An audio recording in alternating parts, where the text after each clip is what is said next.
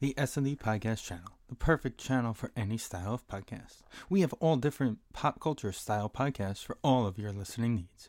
If you would like to start a podcast, you can reach us at sndpodcast at gmail.com. We are always looking for new podcasts to add to our channel, and the topic could be anything you want. So contact us now.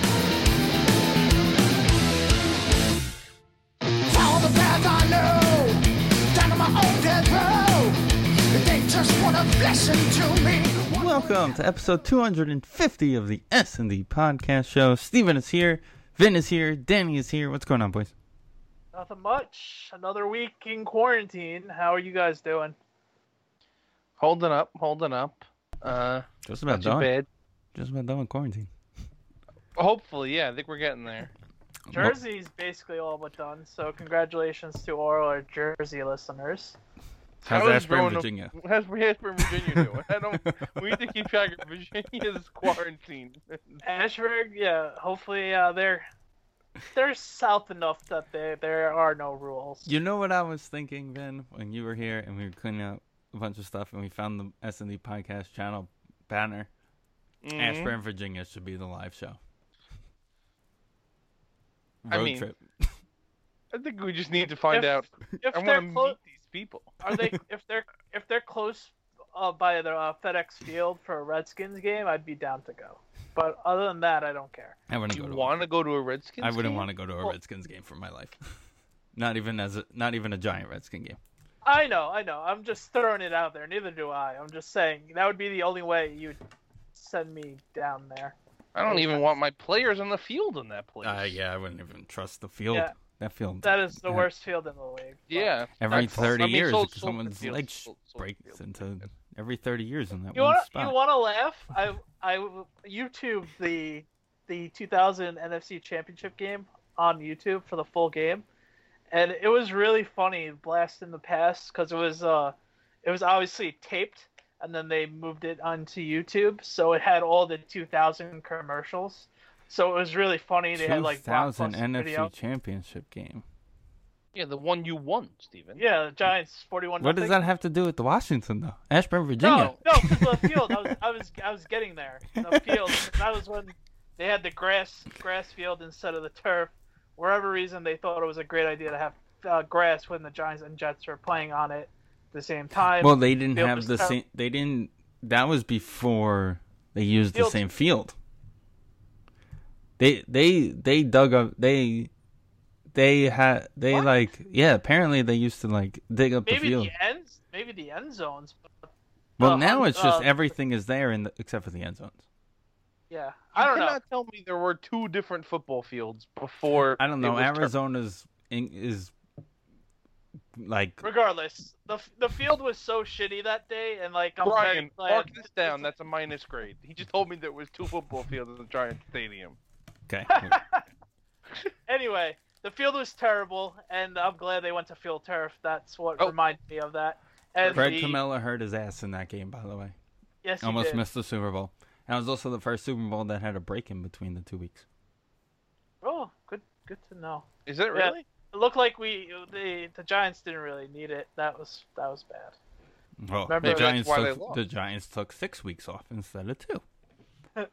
Kerry Collins was drunk. I don't care what anybody has. And- To add to Jason, Jason Sehorn's pants fell down. and Yeah, to add to it, at first it was an article in Newsday about Bryan Trottier was the first player to ever ask a GM for permission to spend a day with the cup. what does that have to do with Ashburn, Virginia? What did what did the giant field turf have to do with Ashburn, Virginia? Because their uh, FedEx Field was just as bad as that the Middle FedEx Field is just as bad as that now. And the That's- Islanders. That's my point. At least I had it into something. So you were talking about fir- we were talking about first, so I turned it into the the Islander statistic. First beards, and the first first guy to sleep with the cup. Well, And to think we didn't know we were going to talk about. but more importantly, so so I texted this to Vin today. This is I'm gonna plug myself a little bit here. Um, and there was more to the conversation, Vin, about the fact that I found out today that Matt Reeves and uh, what's his name, Vin? What's the actor? Robert Pattinson. Robert Pattinson has a three movie deal, a trilogy deal for Batman. Okay. Um, the other thing that I heard is he is Matt Reeves is currently debating on having Joker for one of those things. Hint, hint, hint. There's the plug. Um, SNDblog.com. Which Joker actor? They've already said no Joaquin Phoenix for the movies. He wants to go brand new person. Okay. Which, which, when I saw the video about when I found out about the three movie deal, it did make a lot of sense because when you think about it, when the scene when he goes to Wayne Manor, Bruce is a young kid and he's in his 40s or 50s already. So if you wait, if you kind of use that scene as a future, then technically Joker would be like 90 years old in the movie. Yeah. They they tossed any semblance of putting Batman in this universe out out the window. I think. Well, who knows? Because they also started a the production on the second one. They started writing the second one, so may, they're saying like- that there could be a Batman tie to it, but it would only be because it would be the last movie. Like it could be towards the end where like Batman captures him or something like that. The That would be that would be it. the only thought um, of is like because he incites the riots at the end that like somebody else takes up the mantle as Joker. That's the only really thing I could I could have thought of because it's not they're not gonna. Again, the age difference didn't really work, Right. so I I think Well, um if they Yeah. want to use the story, the way you could do it is the riots started. Because remember, in the riots is when his parents died.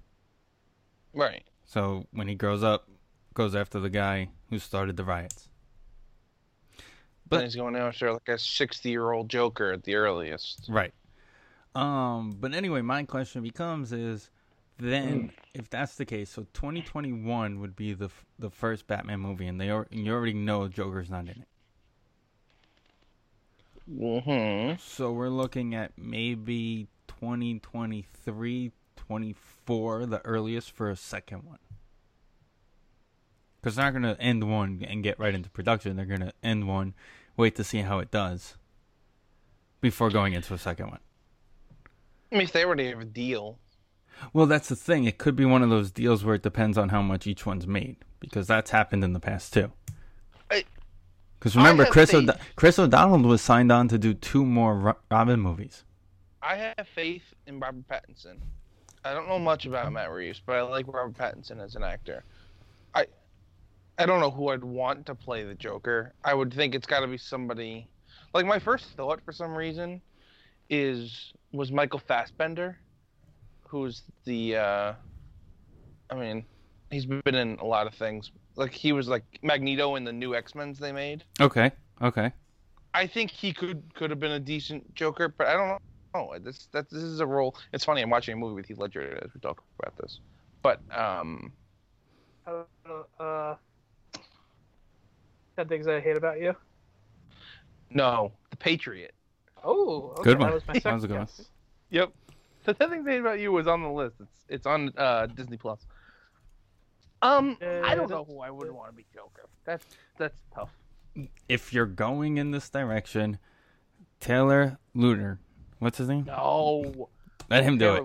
What- You- no Get the. Twilight guys fighting each other. Let's That's go. That's the complete opposite of what they want for these damn movies. He's too good looking to be the Joker. That's a, yeah, it's true. Yeah, I can't see him being Joker. Um, but yeah, uh, so that was that was basically part of the announcement because part when I was the video I was watching today, basically talks about DC movies and how they're gonna start making a comeback now, um, because they were gonna pl- Warner Brothers was about to botch all DC movies until the success of Aquaman, Wonder Woman, and Shazam, which I wasn't really a fan of Shazam. Shazam was fine.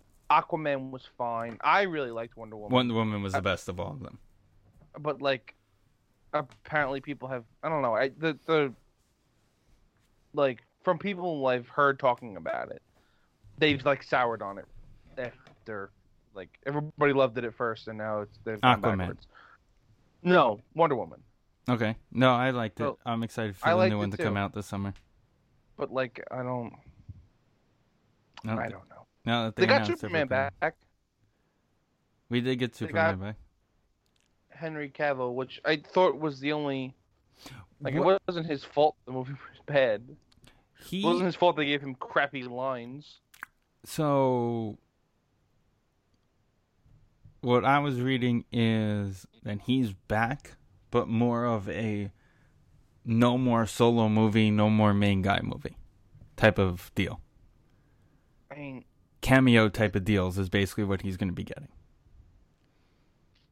the fact that DC, I mean, they blew a twenty-eight to three lead. They have Batman and Superman, and they can't get anything fucking right. Right. Um, but you know, it was interesting. It was basically um, the art. The thing that I was watching was like comicbooks.com or something on on Instagram was the video, Mm. and the thing that they were talking about was they rushed it. That's what it came down to. What they should have did was solo movies. Get all of them in solo movies. Introduce them. Have have one just like Marvel, just like Marvel did. Marvel did the you saw you you got introduced to Iron Man. You know, it wasn't great. You got introduced to the Hulk. Uh, you got introduced to Cap. You got introduced to uh, Thor before all before Avengers actually came out. See, I don't know. This is a, a weird thing. I don't disagree with you that they and they kind of had tried. They didn't do it before Justice League, but they all have gotten their own solo movies. I guess there was no solo Batman movie, but I don't need another solo Batman movie. I'm that's Well, the their solo movies came after Batman vs Superman, where they put them basically all together. Because he in know, Batman but- Superman but Superman got his solo movie. his solo movie, and then they added Batman. No, they had to redo didn't it need a solo Superman where I because don't- Brandon Routh was terrible. Yeah, but what I'm saying is like the first. I I've tried, I've thought a lot about this. I don't know where the disconnect is. I don't know what happened because the first four of the Marvel movies was it four or five they released? Uh, One, the first two- five. So before Avengers, it was Iron Man, Hulk, Iron Man two, Thor, and Cap. right? right? Correct. Before Avengers, only one of those movies is really good. Iron Man one. Like the the first Iron Man is really good. The other ones are at best okay. Like, Right. I like the first Cap movie; it's fine. The first Hulk, uh, Thor movie is fine. The Hulk movie was blah. Iron Man two, you just had to get Scarlet Witch in, not Scarlet Witch, uh, Scarlett Johansson in. right, Black so Widow. we're just, yeah, we're just making a movie to add her. And Which guess- really, yeah, that's all she needed. She didn't need the solo movie yet. People were just so Right. wanting it now. they That's why it's that coming out soon. To add, um, A character. her and to add what's his flipping name, uh, War Machine. Okay. Um, but and then, But that's the obviously thing. You really came out- didn't need to add War Machine there because if you remember in Avengers, War Machine's not a thing. Yeah, he didn't really do anything. You're right. I don't even didn't think really he was in it. No, he might not have been. So they could have used that. They that could have been done in Iron Man three, which could have saved Iron Man three. That's what they did. Yeah, I mean, they, they added War Machine in Iron Man three. He like have obviously has a bigger role in that. But right, but that's when they could have introduced him. Is what I meant. right, but like maybe I maybe I'm comparing it to the other ones, so that's what it like. I'm comparing comparing those movies to the other movies, so that it makes them seem worse. But like, they're uh, besides Iron Man one, they're all at best like a decent movie. So you don't obviously Until like, after Avengers. Them, yeah, no, before Avengers. Right, but after Avengers is when they started getting like a Right, couple solo movies takes- that made everything better. takes off. But Avengers was obviously awesome. So making the solo movies isn't that important to me. Like they just had to make Justice League good, and I thought it was it was okay, but it wasn't. You know, Listen, at the end of the day, we're gonna see, we're gonna get Snyder's cut, which is gonna be on HBO Max. It's gonna be close to four hours. even- I know what you're saying. You're not gonna watch it, but I I can't see you not watching it. four hours. I didn't watch The Irishman because it was three hours. Okay, but this but this is more this is bigger. I don't think it is like my whole. I I- I understand it's his cut of the movie, I don't know if it's like an uncut version. I don't want to watch an uncut version of It's a movie. not an uncut- Literally it's- everything they. Sh- It's not an uncut version. And There's just more to it, and they introduce somebody. They introduce like Doomsday into it. Like but Doomsday so, was in. No, not Doomsday. What was the the villain in Steppenwolf. Batman vs Superman? It's not Doomsday. It's no? It's the guy before Doomsday. Ah, I forgot what his name was. I- I don't fucking know. or was it was it Doomsday? And they're I thought it was Doomsday. And then who are they And they- introducing? They killed them. That was the whole thing. That's why Superman died. Right. Also, I mean, I, maybe it's not their fault. Maybe he didn't want to do it. They blew it with Bryan Cranston not being Lex Luthor. That just got me really excited. And then they picked Jesse Eisenberg, who I like as an actor, but he doesn't fit the role. Right. So Steppenwolf was Justice League. And I'm pretty sure Doomsday. I thought it was Doomsday. technically it was Lex Luthor. I mean, I guess. Yeah, that was Doomsday. So who's going to be in the Snyder cut? So I don't know. That's what I'm saying. The Snyder cut, it's it's overrated. It's like the Snyder cut is a prospect that we've heard about for 18 years, and now he's coming up, and I'm like, this guy. Oh, Dark The Side. Snyder cut. Dark Snyder Side. cut. Oh, okay. Dark He's Side. the la- It's like the lasting village of. uh I, I was gonna say Brandon Nimmo. Like we drafted Brandon Nimmo 15 years ago, and I'm like, when he gets here, something better go right. Listen, it's also like I'm not even gonna blame Snyder for walking away. It was just Warner Brothers wanted the movie on. His what was it? His daughter like committed suicide like right when in the middle of production of the movie. I- So it's not sucks. really his fault. It's all rough. I, I don't love him as a director in general. Like what? What love else? his- That's the thing. I don't follow directors. I know like I know that's the thing. He, he did. I don't know if you saw the Watchmen movie. He did that, and it's all like the same style. It's like this weird, off-colored thing. I don't know. They all look. It all looks the same to me. I don't love it. he did um the Brandon Routh movie. The not Brandon Routh. The other The, the Superman of Steel. no, he did. he did Man of Steel. Oh, he did Man of direct- Steel. Yeah, He Yeah, directed yeah. Man of Steel. He did Dawn of Dead, uh, 300.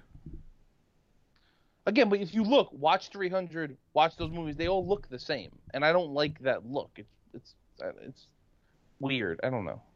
And that's it on him. And he's got some other stuff coming out. I mean, he's like popular. I get it. People like him. I, I don't. I don't love it. He also directed a ZZ Top music video. I mean, that if you, I mean, you're that desperate for work. No offense. It was also 1994 when he did that. I mean, was he 12 when he did that? How old is this guy? this guy's old. This guy's like our dad's age. I don't. Know. This guy Okay, so I guess I guess that makes sense. Yeah. Okay. is 54. Okay. Yeah. And you want to know why you need to be a fan of his? Do you know where he's from, Vincent? I don't know. Green Bay. Green Bay, Wisconsin. Uh, Oh well. You know? Can't even Make a better movie, and I'll be a fan. You know, he's gonna make Uh, the movie maybe, about the um, Green Bay. Maybe I- he's part owner of your football team. You ever think of that? I'm making zero commitments to watching the Snyder Cut. If I watch it, I watch it. But at this point, the answer is no. You yeah, will. I, I only the only movie I saw was uh, Batman vs Superman, and I just, it turned me off so badly that I'm waiting for a reboot of the the Like, just Trilogy. start again. The only thing is, like, kind of like what they did with Spider-Man in the Mar- in the Marvel universe. I don't need another Batman origin story.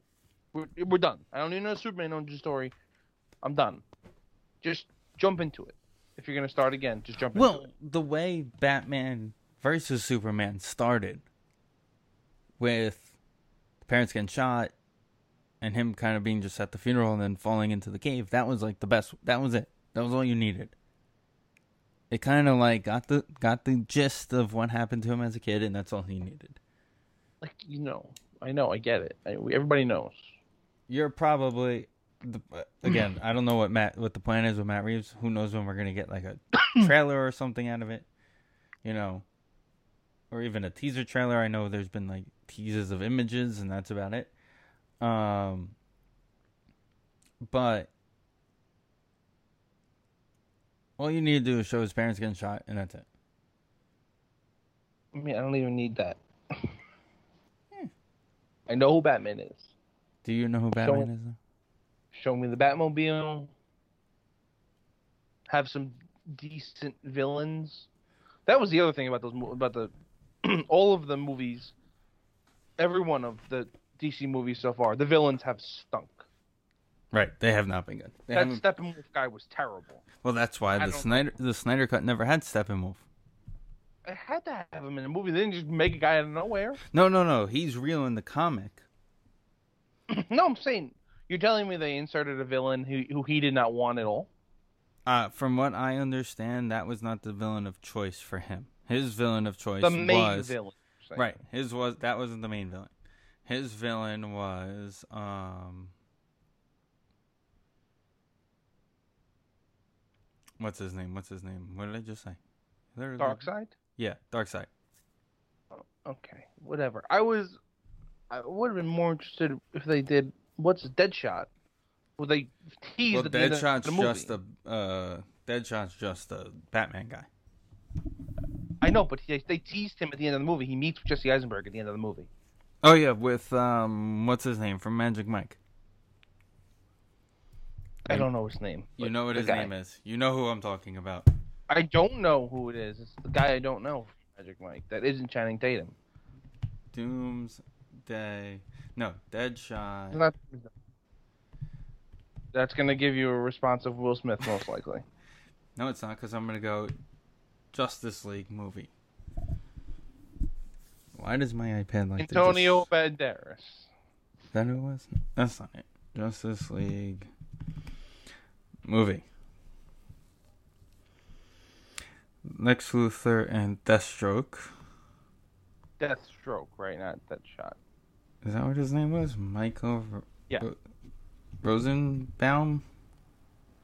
Sure. well, No, that wasn't that. him. I- Uh, it's bothering me now. I don't.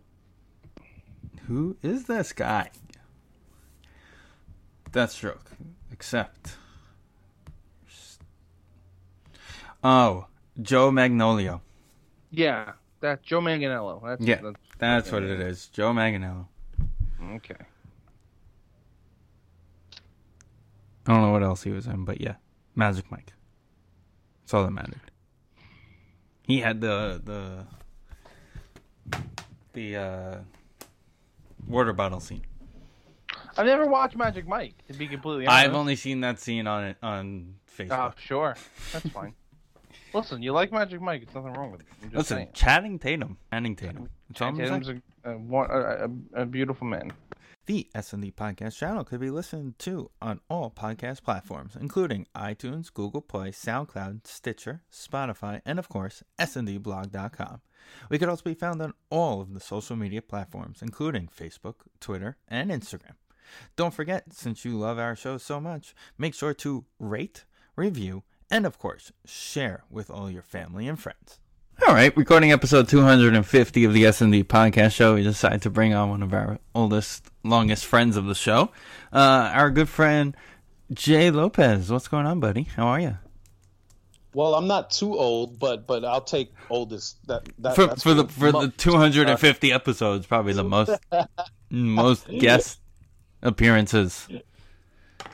Hey, I'll take it. How you guys doing? Thanks for having me on again. And uh, 250 is a big deal, and uh, congratulations on that. And um, you know, I, I'm glad to have been a part of maybe five or six of those 250. That's pretty cool. Thank you for that. so what's going on? Or are we calling you uh, Johnny Podcaster now, like the uh, Facebook page? says? Well, now the, the the deal behind the name change of my social media accounts is because, like I told you a few days ago, I'm actually getting a website made for me by a friend of mine. Uh, and you know, I just figured when I came up with a domain name, I figured, hmm, I got two podcasts. I've been doing podcasts on the low for about five and a half years. So I was like, hmm. And it just came to me. I thought of Johnny Gargano because he's Johnny Wrestling. So yeah, I'll be Johnny Podcaster. so uh, that'll be the place uh, second to the sndblog.com where you'll be able to find all the shows and all that other stuff. And uh, everything i do and like i told you before i'm not really a blogger. I'm not one to really just type something up and make articles and all that. I'm more audio more video type. So i'm gonna be getting you know some pretty good content on the site. And once everything is created and i know when a real timetable is for it to be done i'll i'll make an announcement about it Okay, cool, cool, cool. So, um, you've also been kind of producing a little in the background over there too. You got your uh, Oh, yeah. wife on the show now too. Oh yeah, yeah. I've been bringing people, man. I, I, that's how I do. I make. I got connects. I bring people in. You know, I, I throw my stuff out there, and you know, I got her in, and uh, my wife has been doing pretty good. It kind of similar to the way I started with you guys, because if you remember, um, I had my show with Izzy for about a good year or two, but then we, you know, life happens and we couldn't record anymore. So I was doing Facebook Live videos back what 2015 2014 something like that. I was doing uh before it became cool and now everybody does it but i was the originator. I'll take that title. Um i was doing i maybe did about 12 to 13 facebook live videos and you kind of threw it out there bro you want to get back into the podcasting game here? And i was like i didn't really think about it because i being on my own i izzy did most of the producing and editing and recording and all that i was just I was the co-host that you know had the had the wrestling knowledge. You know what I mean? So I was just like, uh, I, I don't really know what to do or how to go about it.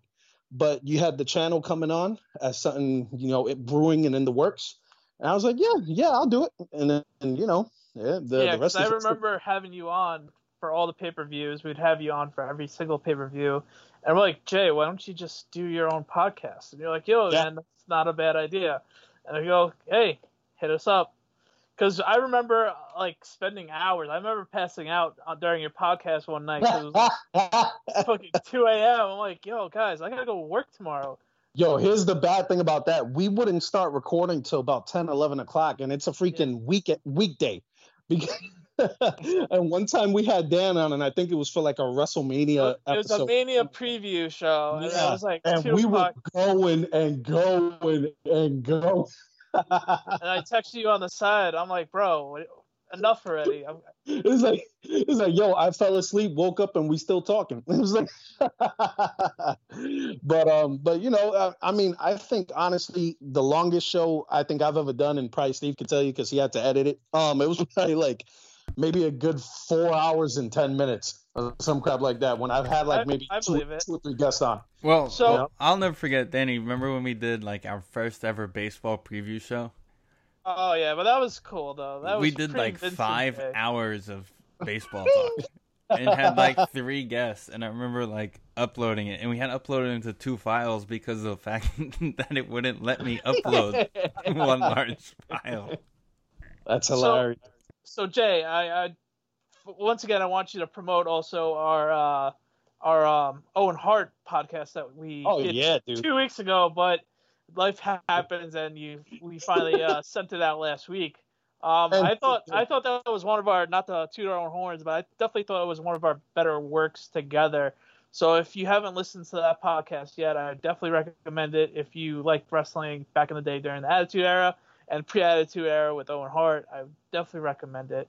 Um, oh yeah and I, was- I can't wait for our Undertaker one. I can't wait for the Taker one when the series actually wraps up, and we'll we'll dive into the Taker one as That well. ta- that series is taking longer than him walking to the ring at a WrestleMania. Oh, it's taking longer than the Jordan one. I'm like, what are they waiting for? It was only supposed to be five parts. It's been on part three for the past three weeks. Right? They Oh, took I a know. break. they took a break. I'm waiting for the next one. I'm like, uh, uh, but yeah, man, dude, the the Owen Hart episode, not for none, uh, like you said, not to toot, but I've been getting a lot of uh, good reviews from people, getting text messages, emails, and stuff, telling me, you know, that was a good one and stuff. The funny thing about that is, like I told, like I told Steve, um, my original plan for that was to have multiple guests, but like I said before, life happens, and I recorded that episode with Dan before I got my new equipment that I bought to record. so the sound was different from one from the interview I did with Dan and my intro. So so it's hilarious because the intro I sound perfect, bro. Like everything's cool, sounds good. And then my voice is super loud with the interview with Dan, like unreal. Like I'm on top of the mic. You know what I mean? So it's like, you know, whatever. It happens. It was a, still it was a great show. I'm proud of it. And um, you know, I'm getting closer and closer to that elusive episode 50 that that's like been dodging me for the past year and a half. You would think all this time I would have 150 shows by now, but you know, what what I don't have in a show every week is each show that I do has a lot of content on it. So I'm I'm happy with that. Right, you hit everything. You do, you don't just stick to WWE. You go NXT, AEW. You've been hitting you've been hitting it all over the place. Yeah, man. Yeah. And then with the with the inclusion of my horror show, which uh, I'm gonna do another one this week, I decided to talk about uh, a horror movie that that I was one of my favorites as a child, and uh, it's one of the good ones. It's uh, an American Lord of the Werewolf Rings? London. Oh, I thought you were gonna say Lord of the Rings. yeah, Lord, Yo, that, the that, hate would, for Lord of the Rings going on right now Yeah. is that would I'm- be a horror for me to look at, but um, I'm getting salted. We're Star Wars fans, and they made the same story three times. well, yeah, yeah, but you know, it's still bad. Anyway. Yeah, I, I don't want to see Elijah Wood more than than I have to on my TV screen. Um, but yeah, so I'm gonna talk about American Wolf in London. Is one of my favorites as. Uh, I don't know if you guys have seen or remembered or whatever, but it was a goodie. So I'm gonna get into that in my next Nightmares on J Street horror podcast episode that I got coming up. so I don't believe we've had you on since. Um, Oh, here it uh, comes. maybe you became a Tampa Bay Buccaneer fan. I don't know. Are we? Oh are- Have the man, allegiances changed? He's down there already, so might as well. He's basically let me- neighbors let- with the with the stadium. I'll tell you this. I I'm about maybe an hour and a half from Tampa Bay. Okay, um, and I'm not gonna lie and to say that I looked at what the season tickets would look like. You know what I mean? Um, I'm still mad at my mother-in-law for not listening to me. and and not for nothing, since the pandemic, the tickets were really really cheap. But I had, had some other purchases that I had to make, and I had to weigh the options, and I was like, eh, nah, I won't do that. So, however, as a lifelong Patriots fan, I am still rooting for the New England Patriots. Um, uh, it, hoping that Jarrett Stidham turns into the next whatever or whoever. You know what I mean? Um, do I wish Tom Brady and Rob Gronkowski and all these guys success? Absolutely, absolutely. And um, obviously, we're gonna hit a big downslide coming up this season if there is a season. Um, and if the Patriots aren't there, which they probably won't be, even if there is a season, and Tampa Bay is there, I will be rooting for Tom. No, no, you know, without a doubt. Figured that. Yeah, he couldn't buy tickets to the Patriots. He bought all the podcast stuff that he just got. It was either Exactly. the it was either the podcast stuff or or Tampa Bay Buccaneers tickets. The investment was, the, he took the right investment because think about it. Brady's gonna leave. right. Brady may retire after the year or after two years. He's only got a two year deal down there. So then what's gonna happen? Yeah. Yeah, I, I'm gonna have to be a diehard Jarrett Stidham fan, or if we get Trevor Lawrence next year, well, I'm gonna have to deal with that. Suck for Lawrence.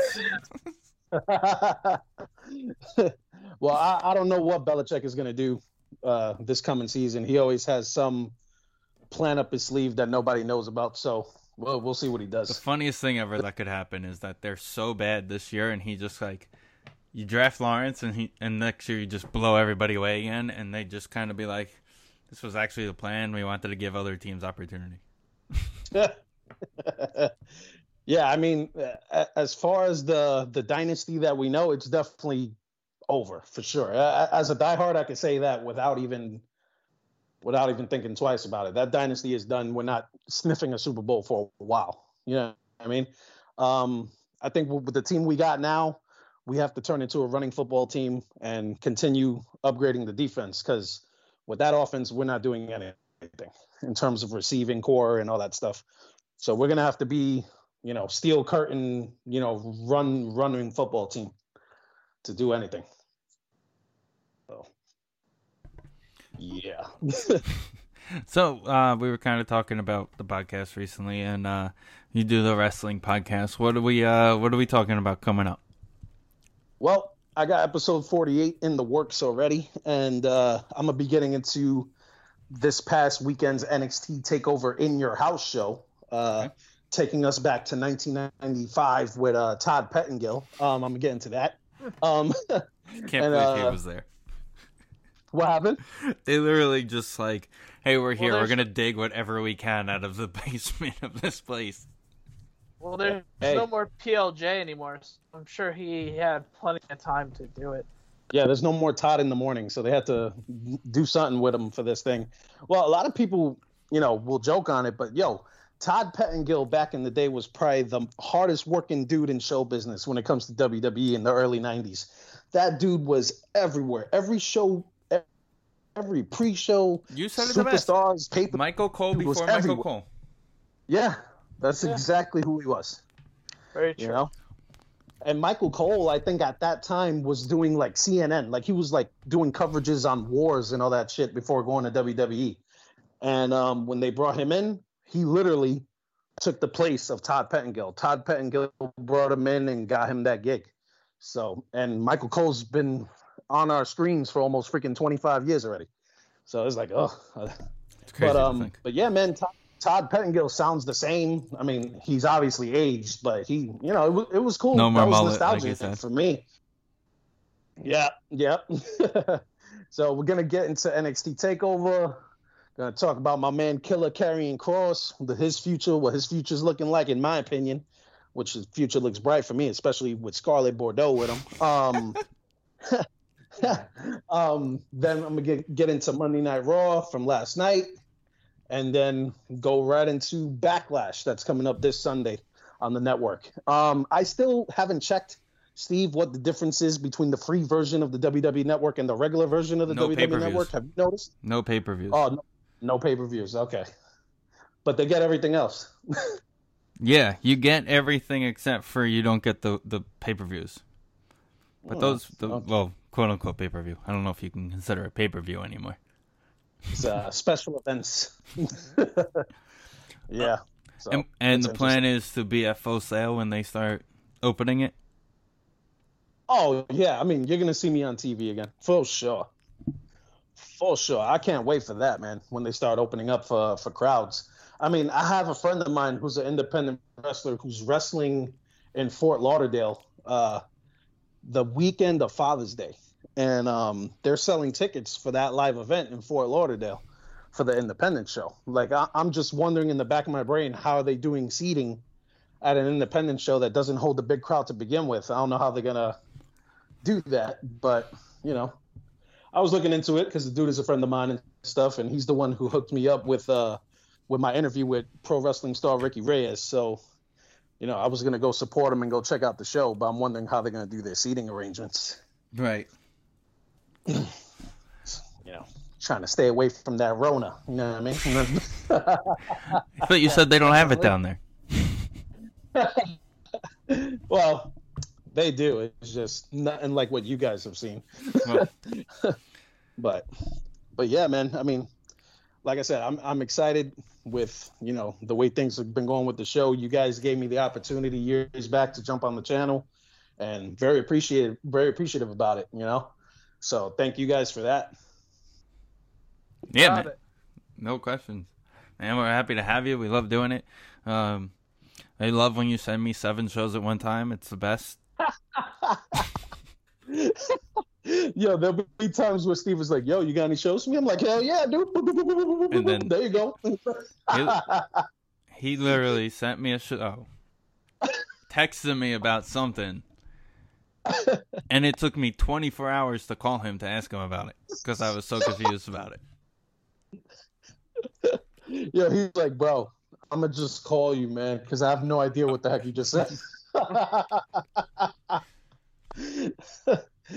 oh man, it's fun, but it's gonna get much easier now that I'm strictly using my uh my new beautiful, highly expensive RODECaster Pro for the rest of my uh recording jobs. Awesome. So- Once again, thank you, Jay, for coming on. I uh, can't wait to Yeah, do man. more work with you. And sir. uh, we'll catch you later. yeah, man. Oh wait, by the way, by the way, um, I heard y'all last show, and uh, I I can't help but but thinking Oh, about What did, what did my, we say? no, no, no. Whoops. Thinking about my favorite uh Adam Sandler movies of all time. I, Oh, I was, okay, I was okay, okay. thinking about. Let's go. Yeah, yeah, yeah, yeah. So um now I gave it thought then, but I haven't thought about it since. But um but um I, I definitely am thinking uh Billy Madison is one of my faves. We know that. Uh, that was the that was the stipulation. That Oh, was was that was that one of the ones that was out? That one. yeah, that and Yeah. Billy and Yeah. Happy That Gilmore. Happy Gilmore. No, okay. Billy Madison. Okay, so I'll take that. All right, Yeah. so Happy I Go- say Water Waterboy is one of my faves.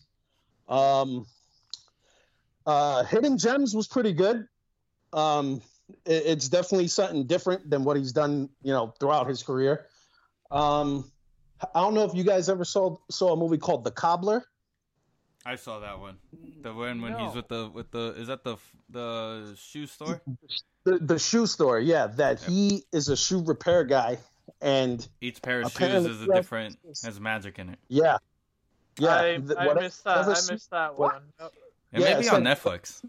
whatever shoes he puts on, he becomes that person. Yeah, I, It's I actually missed pretty that cool. one. Yeah, I missed that. Um, and since I've seen it like a million times with like my kid, bedtime stories is a good one. Um, Very Yeah, underrated. that's pretty good. That's Yeah. a pretty good one. and uh, shoot, that's four, right? I got one more. Um, oh, Bulletproof with Damon Williams, Damon uh, Damon Wayans was pretty cool for me growing Man, you're just going. You're just going off the cuff on these. Yeah. Oh, yeah. yeah. That's what I do. I, I try. I mean, I, I said two of the most infamous, like Billy Madison and stuff, off the top. But, but yeah, I try to think of stuff that not everybody would say. You know what I mean? So, Right. yeah, those in particular, I thought were pretty cool for Adam Sandler. So, with that, I'm gonna let y'all let y'all go because y'all probably got Jay, plug away stuff to talk about. before you go. Oh, absolutely. So once again, I got episode 48 of the Jay's Weekend Wrestling Podcast that should be sent to Steve any day now. Um, I got episode 3 I'll see it in a week. I got uh episode three of Nightmares on J Street coming down the pike. Um, my wife is also going to be coming out. She does a new episode every Friday, so I got one of her shows coming to Steve anytime now. Um, and yeah, JohnnyPodcast.com is coming soon. When I know, you will know. And uh, yeah, catch me on every social media outlet. Guys, congratulations on 250. Here's to another 250. Thanks, Thank y'all, man. Introducing SN Snapshots, a new photography business started up by SND podcast co-host Steven. Make sure to follow him on all of social media such as Facebook, Twitter, and Instagram by searching SN Snapshots. That's shots with a Z. He can also be reached very easily through his website snsnapshots.com. So, if you need a photographer for any sort of event and or project, contact SN Snapshots now. All right, thanks to Jay for joining us.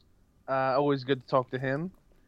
Uh, we are gonna get into our top five lists, and we saved it for later on in the show because there's gonna be a lot to talk about. There's, there's every time we bring up a a Met player's name, and the list is top five Met, favorite Met, uh, I guess position players, Right.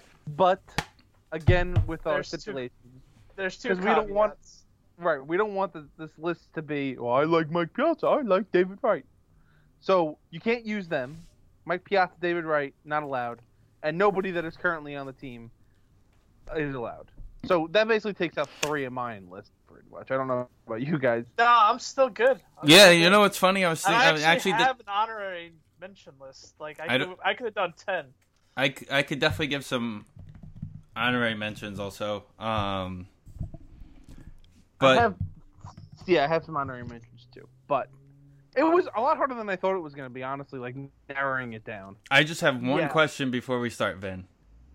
Surely, Is Bernard Gilkey number one or Butch? Was it Butch? One of the two. it's Bernard Gilkey, and I might as well start because Bernard Gilkey's number five. Okay, okay, okay. Bernard Gilkey. I kind of thought he'd be number one before his Men in Black appearance, but No. Well, one, that was the cool thing was obviously he was Men in Black. So it's like that's a great movie when you're a kid, you love it, and then it's like, oh, the Mets are in a movie, and it's Bernard Gilkey. But also Bernard Gilkey had a ridiculous season, and I think it was 1996. It was either 96 or 97. But he had he hit like 30 homers, he had like 40 doubles, and then he got traded because he was uh, probably a steroid guy. But we don't have to get into that. who knows? Well, speaking of, by the way, Sunday, I'm pretty excited about that this week. Yes, I'm definitely gonna watch that Sunday. Thirty for thirty, What's up? Yeah, uh, Oh yes. summer yes, of yes. got Good call. Yeah, so I gotta Yes. DVR that. for sure. Okay, so yeah, it was 1996. 30 homers, 44 doubles, and he hit 317. He was a beast, and it was the first season I was watching baseball, and he was the best. I didn't So, really. yeah, Bernard Gilkey's is number five. Danny, you want to go? You want me to go? How do you want to do this? Your call. Um, you can go. All right, so my number five um, was John Olerud. Um, Okay. I just loved the way he swung the bat. Just, Mhm. just that pure. Never was power. He was one of those rare guys when everybody was he he was on the team in that like home run heavy Major League Baseball, just homer, homer, homer. We were just talking '98, right? John Yep. Olerud was the complete opposite of all that, and he just swung the bat. And then I heard an interesting story that I never knew recently is that whenever him and his wife were actually in the city, he would take the subway to games. Yeah, Every- I sent I sent you the video. Was that you that sent the video? Yeah, yeah. Yeah. I thought that was super interesting, super cool with that. And uh but yeah, he uh But the funniest part of that video was he said he took the train. Well, No, so but so his wife could use the car, and that's like that's the most like that guy's from Seattle thing ever. Yeah, definitely. right, yeah, yeah. So that's my number five. John Olerud just loved the way like what do you- I think it was three seventeen he hit that one year, ninety eight or ninety nine. And Three fifty four he hit in nineteen wow, even crazy. On- cra- Freaking believable. Yeah. Uh, I think that might be like the best a Mets ever had. the that is the best Oh, Met yeah, of all it time. is, that is the. Met single season record. And again, Reyes was close to it, but he didn't get there. And again, mm-hmm. it was never about the home runs for him. It was getting what was it like 15 straight games on base, or plate appearances he on hit- base or something like he that. twenty two homers that year. Pretty good, but like it wasn't it, very much in the Keith Hernandez, almost like Keith Hernandez kind of And, model. and of he was good defensively. oh yeah, very good. That that that 99 year Uh, they three said Gold Glove. that was that 99 team that that defense was what was going to lead the Mets the following year until I forgot what it, what his name was who slid into Rey Ordóñez at shortstop. But anyway, Dodger player. That's all I remember. I don't remember that.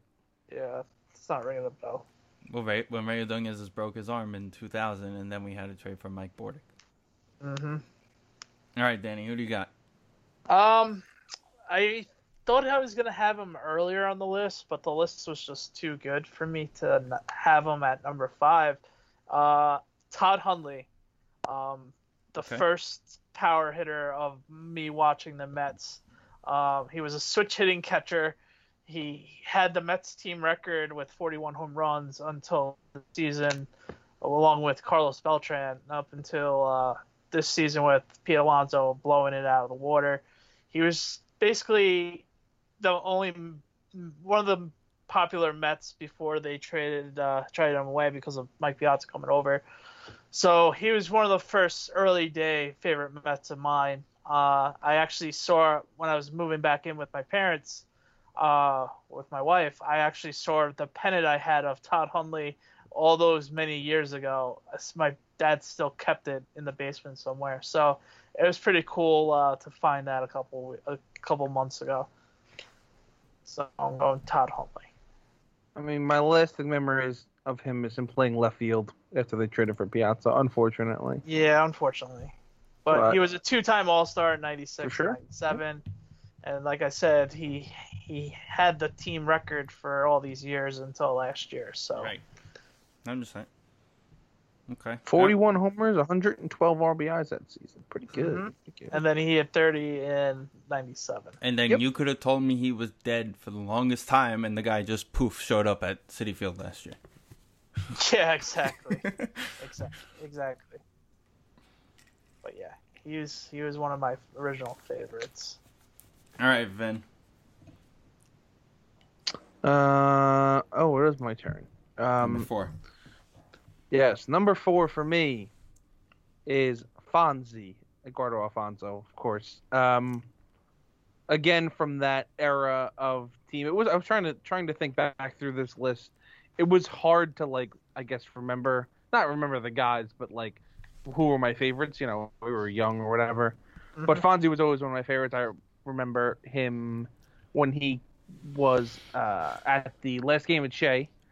I was that one for some reason that one like got me when he came out during the uh, the introductions or whatever. But one of honestly one of the best pure hitters in Met history for that stretch. He hit 300 twice, 27 homers and 25 homers. Great defensive player. Moved around when they needed him to when they got Ventura, and then Mhm. after return left, he went back to third base. Just all around great guy. Do you remember who played third base when he first came up? When who first came up? When Fonzie was first playing second base. When Fonzie was getting called up. Fon- he played third right, right, right. Do you know who played third before him? in in 1994. No. Jeff Kent. Oh, you're right, Jeff Kent. Yep. What a bum. I mean, obviously not a bum at all, but like, what a Met bum. So yeah. yeah. Fonzie got MVP votes three years. Yeah. He oh, Also was went actually, six for six in the Astrodome. Mm-hmm. and also he was more clutch than Mike Piazza at times. People forget that. Again, another guy who was a pure hitter, but still had Mhm. his share of home runs. Mhm. Sure. No one could forget 99 when he hit a home run in the extra innings against the D-backs in Game One. Grand Slam.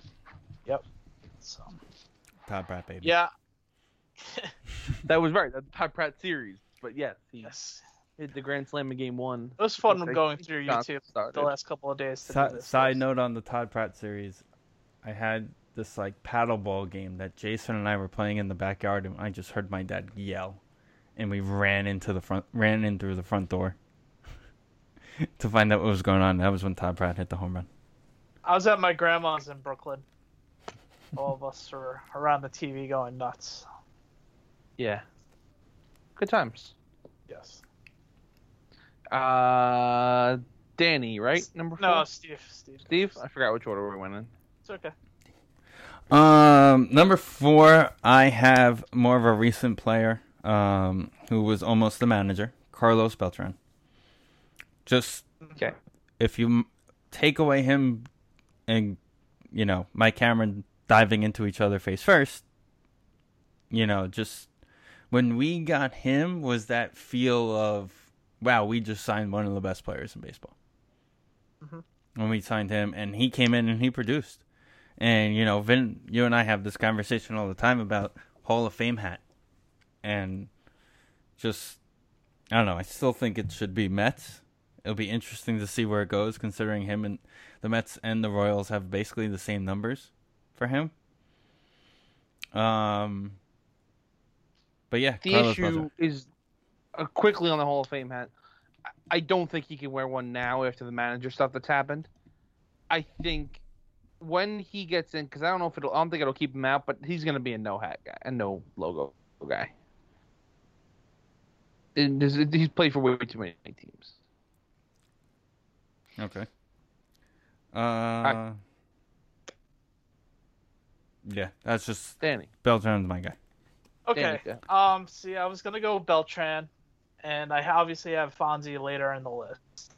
So I'm gonna go with my personal gut, and he was already gonna be on my list because I knew Beltran was gonna be on everybody's list, and I was gonna give a different name.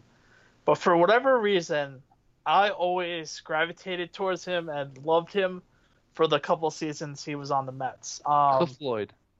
he was honorable mention, but close. Okay, Uh, okay. Ben- Cliff Floyd's my man. Yeah, Cliff Uh, Floyd's one of my honorable mentions too. Anyway, go ahead. Sorry. Benny Agbayani. Oh. Okay. The flying Hawaiian.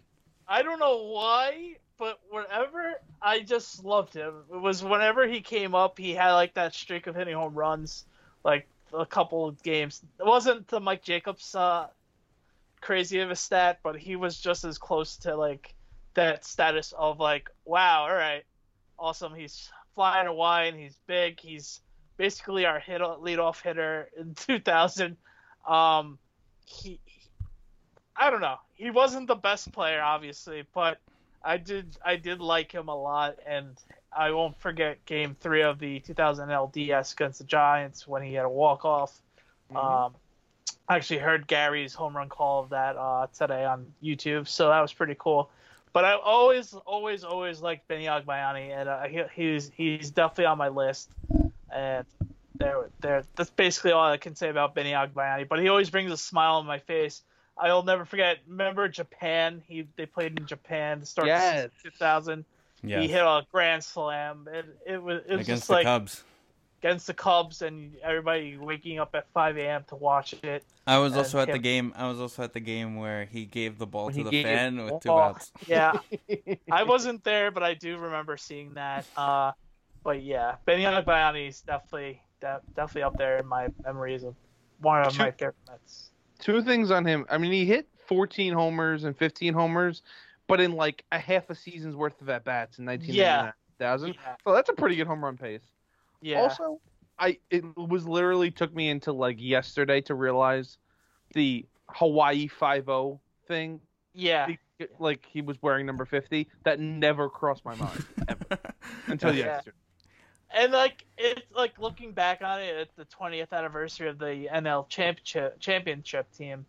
Our outfield, man, that was like if you look at it today, it was like an absolute disaster. But like it was just I- prospects that just didn't pan out. Between I it have a- Timo Perez. Timo Perez, Jay Payton, and uh, Benny Agbayani. Steven, are we going to talk more about Jay Payton later? Is he on your list? He's not on my list. I know He's you're an honorable mention. Okay, you were. I know you were a big Jay Payton guy. So you were the big Jay Payton guy. I was. That was you. I I mean, the Jay guy got hit in the head with a fastball and stood up and charged the mound in the same motion. It, you, how do you not be a fan of that guy? Yeah, forgot about that. That guy was the, the definition of steroids. Oh, for sure. All right, then number three. Number three, we're going back to the well of Carlos's. Only this time it's Carlos Delgado. Okay, Another Um, mention. honorable mention for me. I mean, yeah, he was only a Met for four years, but Feels like a year and a half. Yeah, it feels like two seasons. because we just try to forget that that team. But like, you know, the the leader that they needed on that 06 team was basically an MVP candidate in 08. Um, he finished he finished ninth in the voting. Okay, but um, Never gonna make it in the Hall of Fame. uh, and- and insanely only was on the Hall of Fame for for one uh, year and didn't get enough votes. Never made any sense to me. 483, no, 473 home runs. Left-handed. Yeah, just the the ultimate pro. Always always loved Delgado. Okay. Uh, number three for me is Todd Hundley. He was one of my first favorite power hitters on the team. Um, just again, bef- like we said before Piazza, he was the catcher. He was it. Um, interesting enough, I saw a video recently. It was Pedro Martinez pitching for the Expos. I forgot who was at bat. Gave up a hit to somebody that went down the. It was Vlad Guerrero's rookie year. Went down the line at Shea. From the wall, Vlad Guerrero threw threw Todd Hundley out at the plate. And, Yeah, like, I if- saw that too. And if you Howie watch the video, yeah, I think Howie was going it. And if you watch the video closely, the ball gets there before Todd Hundley enters the screen. You don't know who hit the ball, Steven. We talked about this. It was Carlos Baerga. Yeah. Oh, that's we right. talked about I sent you the week. video. Carlos Baerga, Yeah, the put it in the greatest hitter against Pedro of all time. Yeah, he hit like 500 against Pedro. yeah. Um, but yeah, Todd Hundley, just again that first pure power hitter that we got to watch. That at least I got to watch. Mhm.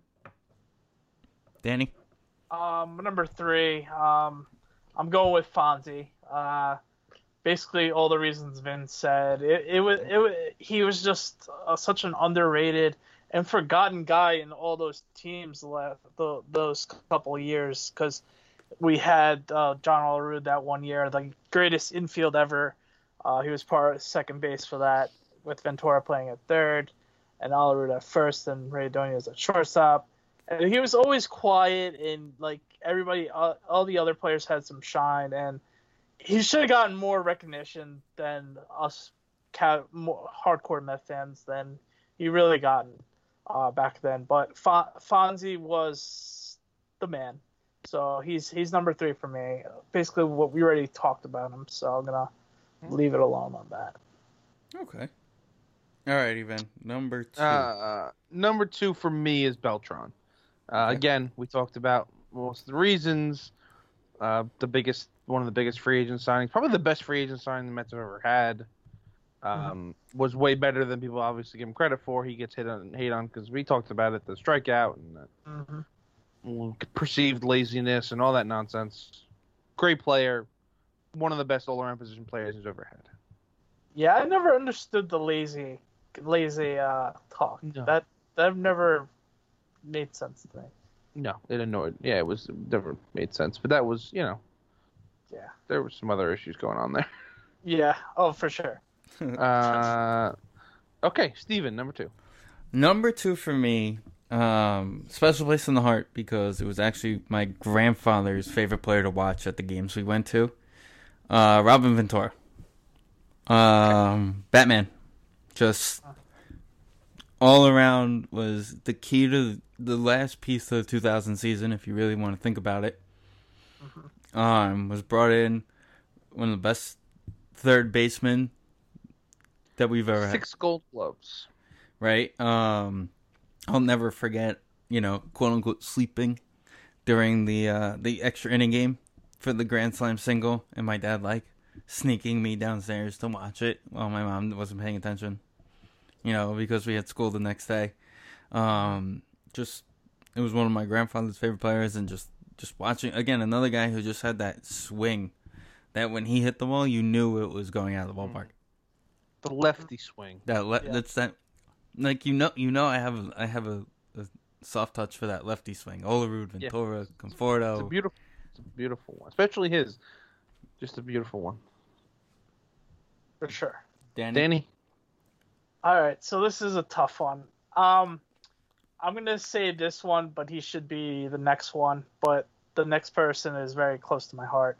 Um, I'm gonna go Jose Reyes, uh, number two. Ooh. Um, Okay. just the simple electricity of what he brought to Shea Stadium and Citi Field before he left with the the Marlins was just pure electric, and he was just the catalyst of that team. Uh, for better or for worse, he he was the catalyst to go along with David Wright. David Wright was Batman. He was David Wright's Robin, and just the pure excitement, the joy of the game, just making the Jose chance at Shea Stadium those bunch of years, and I love Jose is just uh, brings a smile to my face. The early day Jose's, and it was awesome to see him growing into a better hitter, not the all or nothing hitter he originally was at the start of his career, and to win a batting title, and then him unfortunately getting into trouble and then him coming back for that, year playing third base was it was fun to see him come back obviously for the wrong reasons but um, Reyes will always be one of my top uh, four top five Mets of all time not including uh, pitchers for sure Yeah, I, I mean, I think guess we all loved him when he was back in the day when he was good. I, the the other stuff turned me off, and then like of course of he course. was the worst third baseman I've ever seen in my life. Like he just didn't could not play third base. I don't know why. yeah he just I don't, couldn't know. figure it out. I don't know and then, Um, then the whole he was worse at uh, pitching. Cas- That yeah was fun. He did pitch. I mean, uh, we love Jose. Whatever. All right. All right. Number one, Van.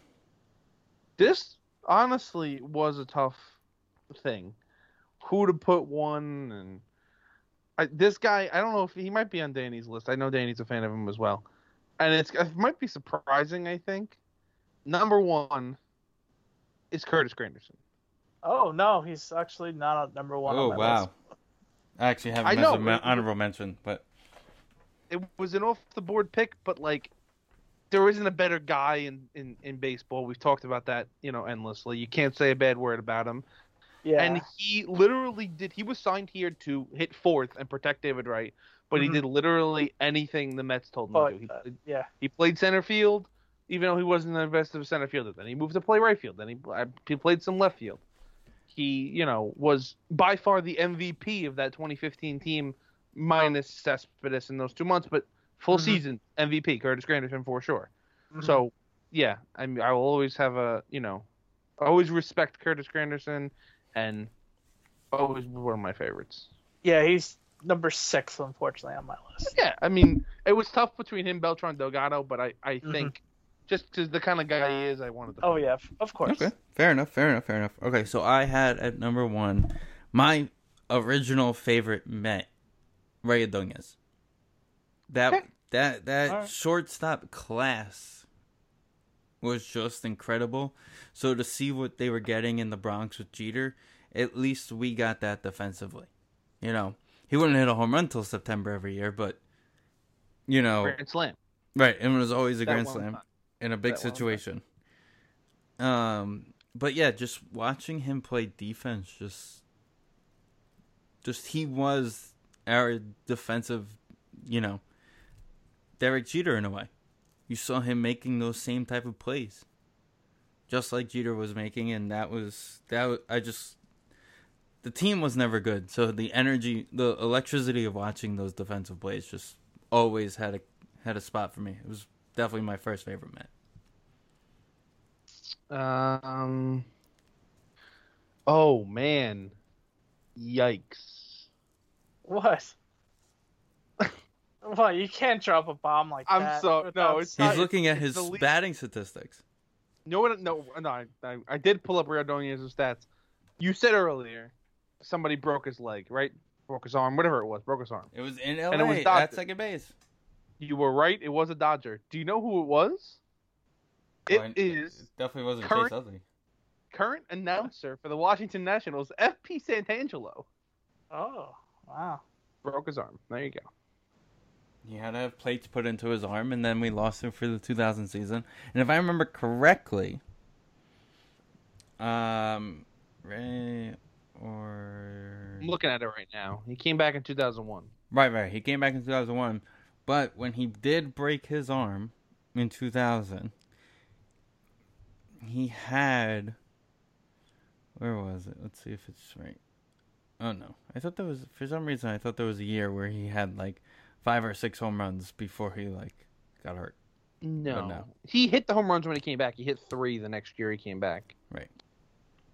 I mean, but this is he's I mean quite a, quite a terrible offensive player. He's also an original Tampa Bay Devil Ray. So is he original? No. No, he could Oh, have no. been. Oh no no no. Yeah. I forgot what team they what year they started. Yeah, they started in '98. Anyway, Rey Ordóñez. It's a Yeah. fine pick. That throw, I mean, the kind of famous throw he made from his knees, the relay throw, ridiculous. Oh yeah, of course. Alrighty, Danny. Who is All right. number one? My number one is I felt like I always defended him to the earth and back, uh, to the end of the world and back, and he finally proved me right. Uh, in his magical playoff run in 15, uh, it was Daniel Murphy. Uh, for whatever reason, because he didn't have a position, he wasn't great defensively. Just Still fans boy. he was always my guy, and I, I just always loved Murph. And he came to the field every day, went, played hard, played. He played with his butt off every game.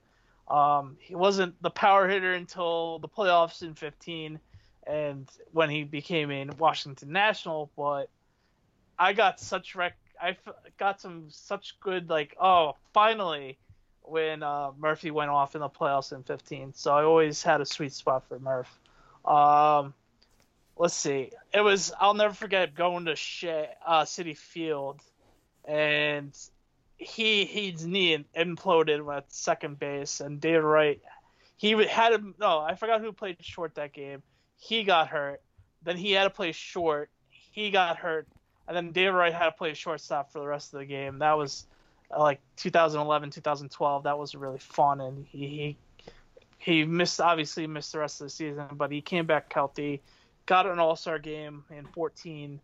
Um, he was just an ultimate pro, and unfortunately, not enough people liked him until the end of his Met run, and then go figure, he became that star that he continued to stay hot with. Uh, with the Nets a couple years, and he just killed us. But Mur- Murph was my number one. I don't know. I feel like I might have been one of those people that was too hard on Murph. It just he. I mean, he definitely you gotta give him credit for doing whatever the Mets asked him to do. He played first, mm. he played second, he played third, he played the outfield. He, you know, people forget he was on the 2008 team. Like he was a soldier the entire time. Yeah, But like I'll never, I don't know, I'll never forget during that playoff run when he was going off. I there was a video earlier in the season where he just forgot how many outs there were and just walked off second base after we scored a run, like clapping, walking away. and And, that's like, the there- thing with there was only one out, and I was like, he, he was How did always this guy become that guy. he's always he was so unpredictable because he would do something so stupid. And then the next game or the game later he would make up like a most random smart play. And you're like Right. how is this the same player? Like for example in the dodgers series right. um he he made that heads up play. He he ran to second. And then he saw no one covering third in game five. And he, he got to third with no problem. And manufactured a run. And it, even I mean, Josh he won Lewin, game five almost by himself. yeah, and just Josh. Josh Lewin even made the joke of like, who is this Daniel Murphy? Because of all the boneheaded plays he's made throughout his Met tenure. And then we'll never forget Gary calling him a net negative before that series. We shouldn't resign him. Blah blah blah blah blah. Here's why. And then he was rightfully so. And then the Mets not really offering him anything, just being the Mets. And then got burned for him going to the Nats. Um, but he's he's still playing with the uh, Rockies as we speak. If the season ever gets going, but yeah, So Murph's always been my guy. so I looked up this 1999 Devil Rays team. Just kind of Okay. switch topics a little bit. Off Fogs, right? Uh, John Flaherty was the catcher. This is the inaugural Tampa Bay Devil Rays. Yes, 1998. Okay, Fred McGriff, Miguel Cairo played second base for them. Oh, I mean, Miguel Cairo. Mike Kelly was their left fielder. Quinton McCracken was their right was- fielder. Oh my One of the- God, I One of the best names. Oops, I remember it. just because of his name. I don't, I don't remember Dave- if he was good or Dave not. Dave Martinez was their right fielder. Is it like Dave Martinez, the Nationals manager, Dave Martinez? Uh, this was maybe. I don't know. He's here in a. uh It may be. It may be. Okay. Uh, Bubba Tramble was on this team. Oh, Trammell. Uh, Right. Randy So we Winn. traded. Yeah, we traded Devil Rays for. Tramble because we had he was on the 2000. I think he was on the playoff team in 2000. I think he was on the World Series. Oh, Bubba Trammell. Yeah. Yeah, he, He was on the 2000 team. Yeah. Yeah, Mike that is Dave, David Martinez. was also on this team, Vin. oh wow.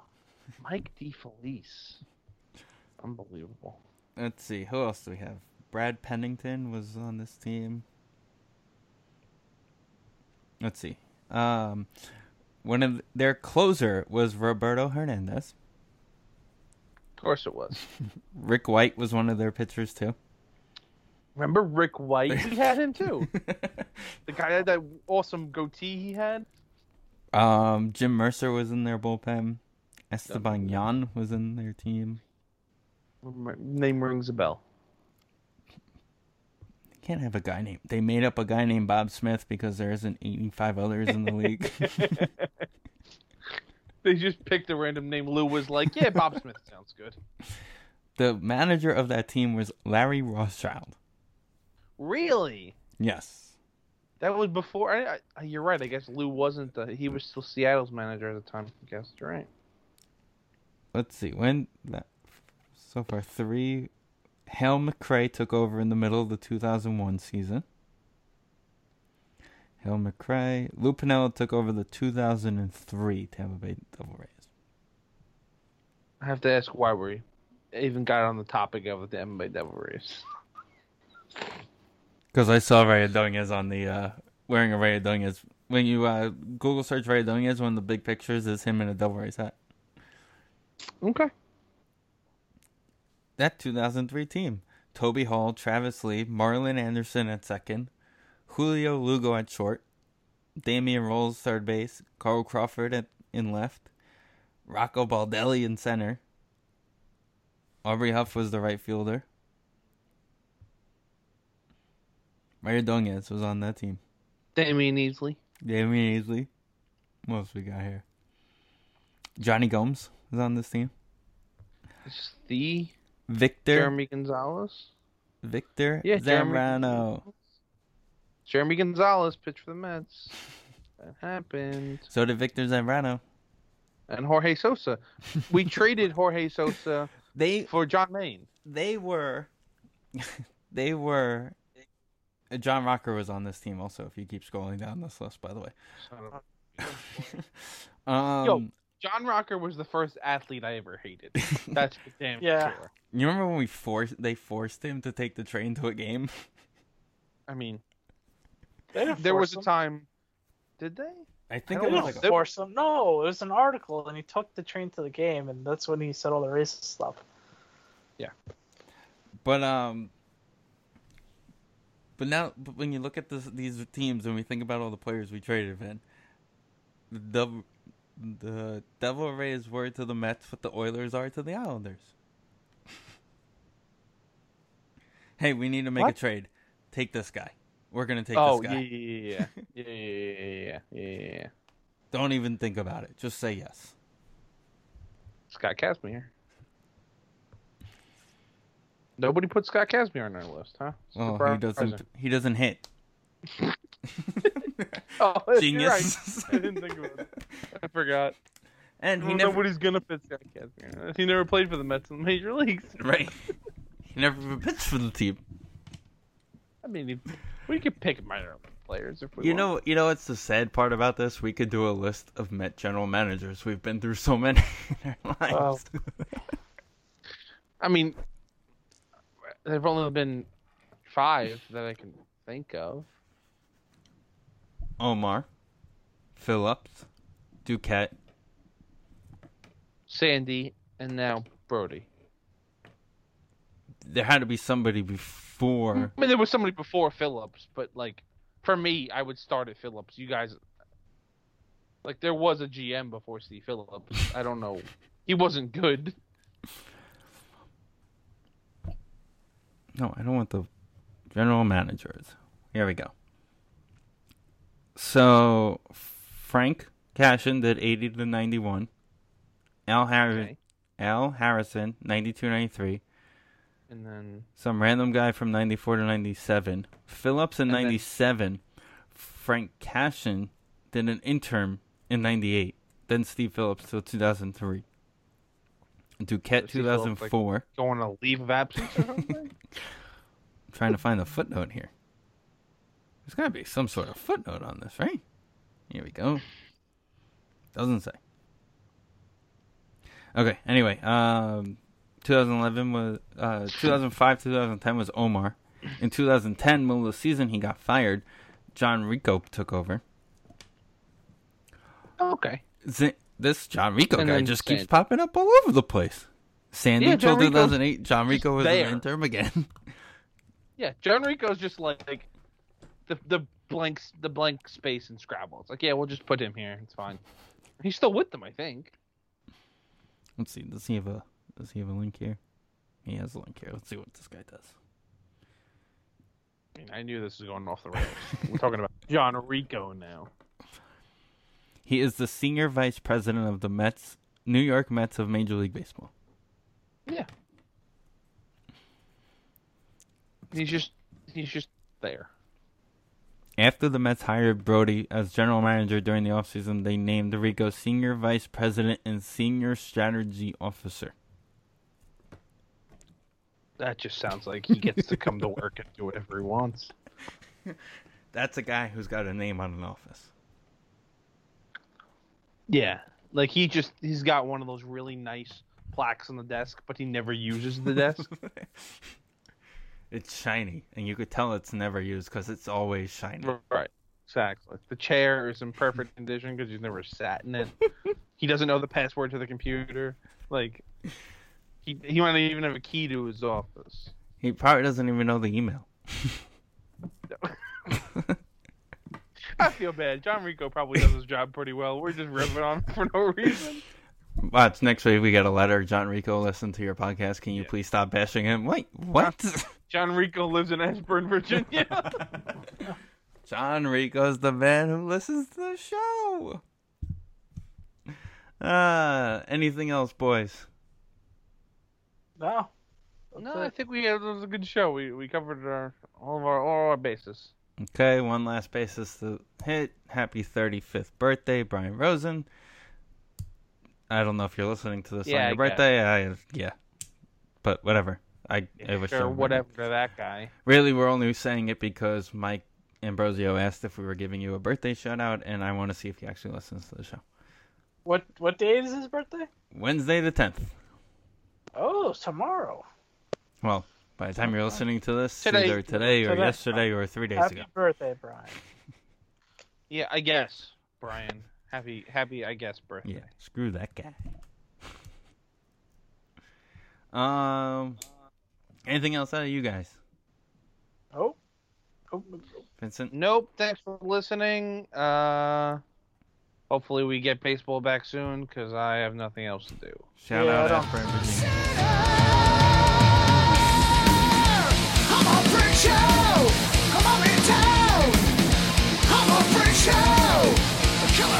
down.